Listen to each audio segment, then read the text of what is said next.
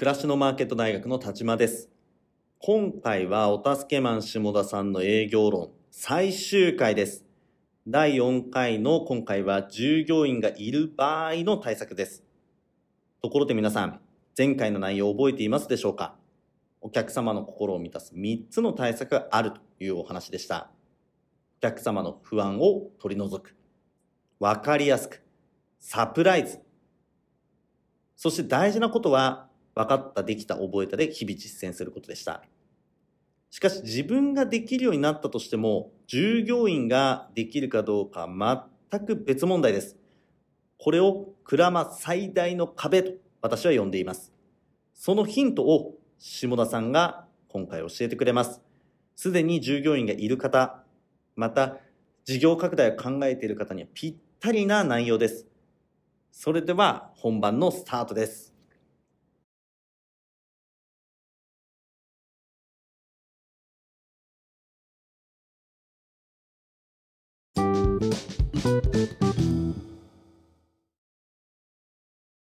要は代表の方はできるんだけども、従業員がそれができないっていうことが課題になるっていうことになると思うんですけど。そうですね。はい。はい。で、一つ目には、要は代表の方と同じレベルの高い理念とか意識は持てないんですよ。持つことできないです、そもそも。大事なのは、一貫した理念をはっきり打ち出しておくっていうことですね。まあ、各社いろいろあると思いますけど、まあ、僕の仕事で言ったらお客様の心を満たすっていうところが、大事なところなので、これをまず浸透させます。で、注意点がいくつかあって、会社のトップがお客様を軽んじる発言しないこと。一緒に現場出てるならなおさらですね、もうさっきのババアがさ、とか言っちゃダメです、絶対。従業員にも言っちゃダメなんですね、トップは。従業員もダメだし、独り言でも言わないでください。はあ。その考えが頭の中に残っていると、どっかで出ます。だから、それね、そこのババアがダメなんじゃないんですよ。あなたが悪いんですよ。私が悪いんですよ。だから相手がそうなるんですよ。で、もう本当にそれを心底やんないと従業員には伝わらない。ああ、なるほどですね。そう言ったって従業員は外出たらあのババアさってやるんですよ。やるんだけど減りますから。で、まずやっぱ自分のコピーを作るところからですから、リーダー教育がまず先にやることかなと思いますね。で、それはまあどういうふうにやるかは、それ人それぞれあると思うので、それぞれのリーダー教育をやってください。まあ、コピーを作るという意味でリーダー教育をすると。はい。そうですね。で、次に当たり前ですけど、末端の社員の教育ということになりますけど、大事なのは末端の社員を放置しない、リーダーに任せっきりにしないってことでしょうね。末端社員の心のケアってすごく大事です。そこができるようになると、はい、すごくいい会社になると思います。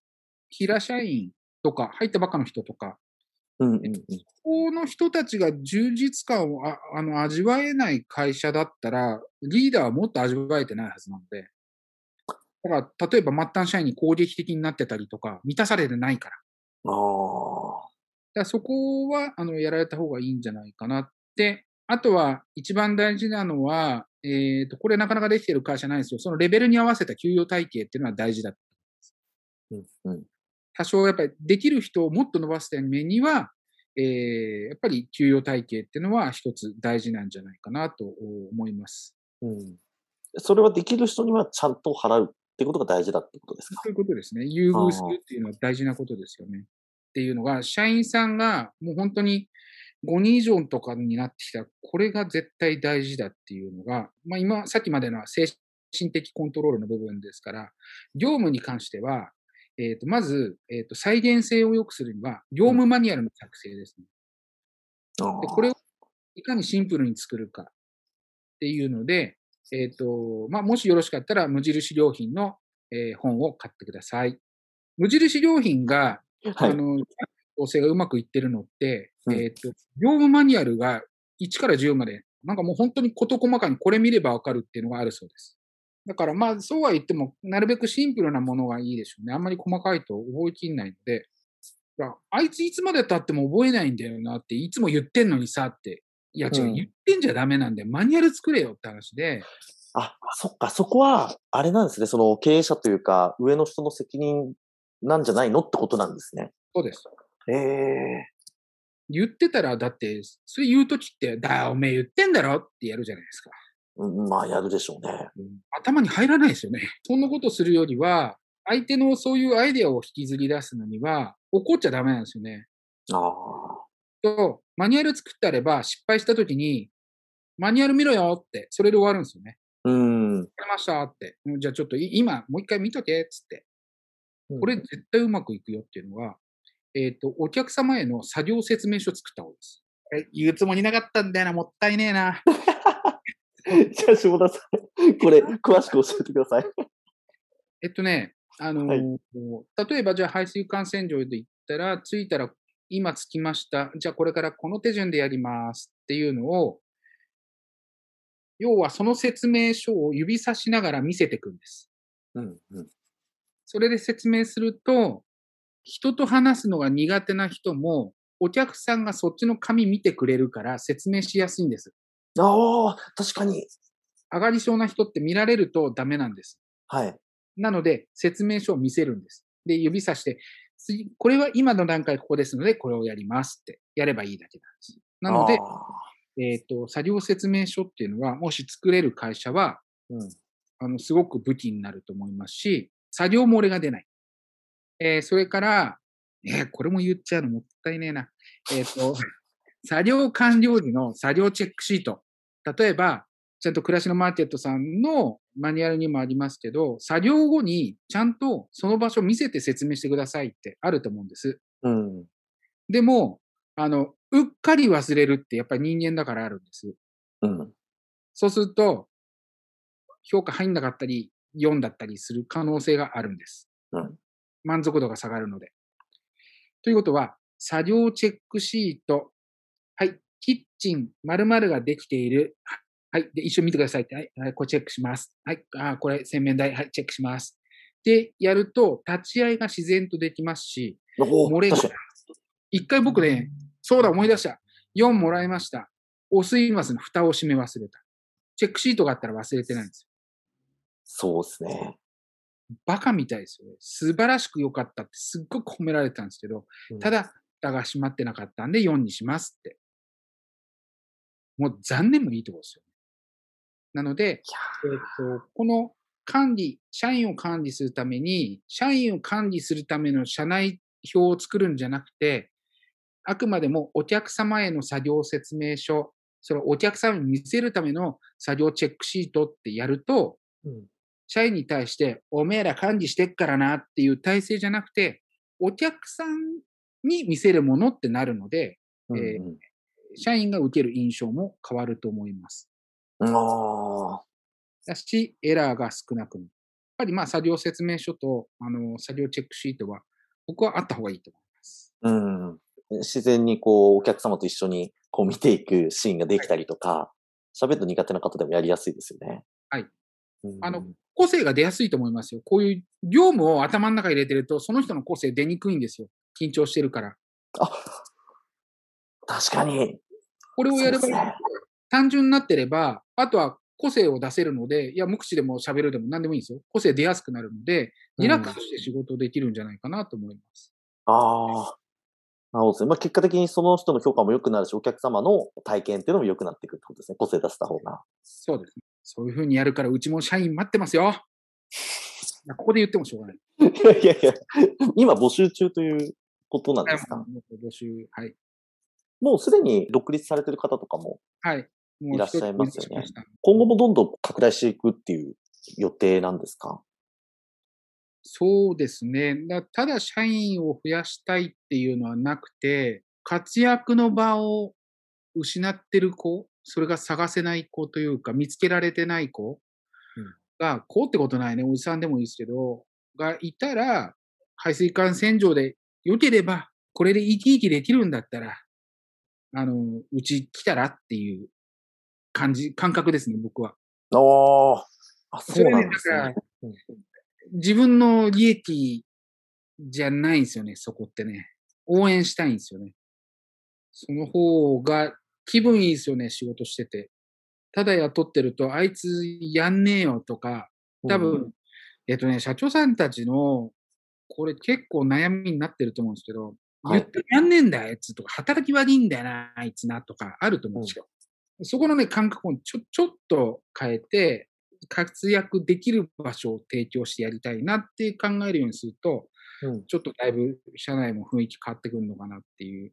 今回のそのお話全体を通しても個性をきちんと出していくっていうことが、まあね、それが営業なんだよっていうお話があったりとか、あとそのマニュアルを作ってあげて、要チェックシートを作ってあげてっていうのも、その緊張しないからお客様に説明するときに、従業員がその本人の個性を発揮、緊張しない分個性発揮できるよねってお話があったり、なんかすごくこう、一人一人のその人のことを信じてるというか、コピー、それこそ下田さんがいっぱいいた方がいいわけじゃないですか。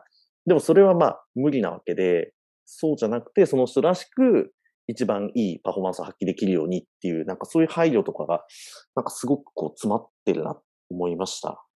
自分はそんなに偉くないっていうのがあるので、まあ働いてもらってる。はい。だからってへこへこするつもりもないですし、怒るとか怒りますけど、人をまず認めないことには、はい。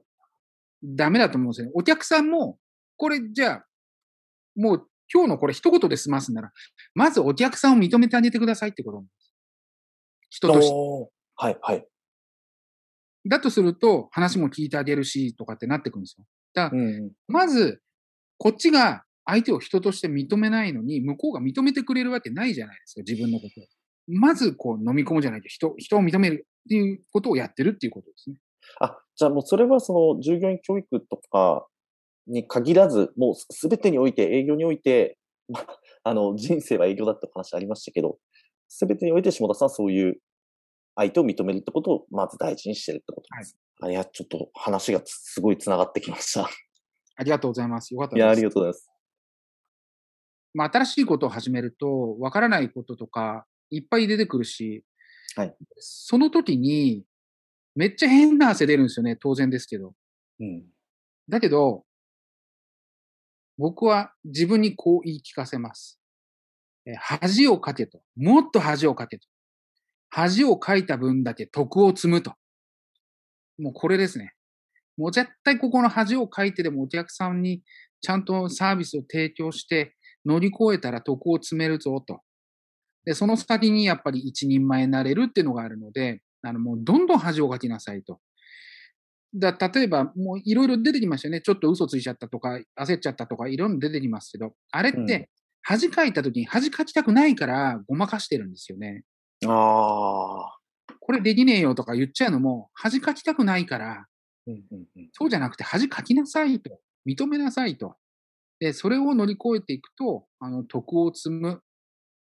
徳とは何か、星5つお後がよろしいようでまあよく今まで言われたことあるなってことではあるんですけど、じゃあ自分ができてんのかっていうと全然できてない。なんかそう分かったで終わってることがすごい多くて、そうですね、その辺も含めてこう網羅してお話しいただいたんで、ちょっとね恥ずかしいなって感じですけど、まあ、恥ずかしくていいから、どんどん失敗してやるよっていう話でもあったんで、これ結構すごい対策になると思います。というわけで、今回は、お助けマンの下田さんに営業の極意についてお話を伺いました。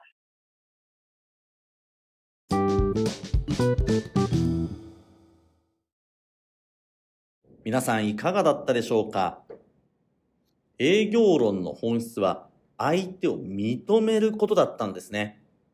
相手のための行動を、皆さんも日々されていると思うんですが、それが本当に相手のためになっているのか、改めて考えさせられる内容でした。それでは今日も最後におさらいをしましょう。一つ目が会社トップの理念への理解と徹底でした。まず会社トップがお客様を軽んじる発言をしないことです。お客様が悪いんじゃない。自分が悪いんだと。こういった感覚は本気で思っていないと従業員にも伝わってしまいます。そしてそのようなリーダー教育をすることが重要だということでした。2つ目が再現性と管理でした。再現性に関しては業務マニュアルを作成すれば良いというお話でした。あいついつまでたってもできねえよな。そんな当たり前だよ。マニュアルがないんだからというお話でした。管理に関しては作業説明書、作業チェックシートを作りましょうとおっしゃっていました。大事なポイントはその作業説明書もチェックシートも決して管理のためにあるのではなく、お客様のためのものだということなんです。しかも作業員は作業説明書や作業チェックシートをお客様に指さしながら説明ができるので、対人が苦手な方でも緊張しないため個性が出やすいわけですね。つまり個性を生かした接客が可能になるわけです。この個性を生かすというのも下田さんの営業論の非常に重要なポイントでした。そして営業論のまとめとして、対お客様も対従業員も相手を認めないことには始まらないと結論付けていました。相手を認めていないのに向こうがこちらを認めるはずがない。仕事も人間関係も全ては相手を認めることから始まる。それが営業の本質である。今回は、今までにない視点だったので、私が下田さんにお願いをしてお話をしてもらいました。技術力に自信のある方、接客力に自信のある方、皆さん得意な分野があるとは思うのですが、営業力もぜひ磨きをかけてください。私も相手のために恥をかける人間を目指します。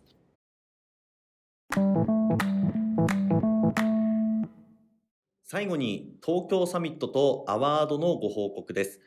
まず東京サミットですが、10月5日に募集を開始して、10月7日、今19時を過ぎたところなんですが、50名の定員に対して49名とほぼ満員御礼の状態となっています。1ヶ月先の話になりますので、今までの傾向からいくと、やっぱり結構キャンセルが発生しやすいんじゃないのかなと思いますので、ご興味ある方は、キャンセル待ちでもですね、ぜひお申し込みいただければと思います。次にアワードですが、来週ですね、ノミネート店舗をご報告できる予定になってます。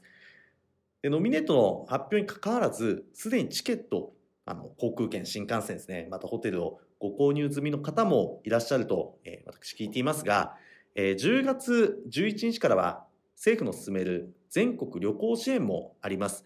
私詳しいことはわからないんですけど、皆さんぜひ東京旅行にお越しいただければなと思っております。それでは今日のラジオはここまでです。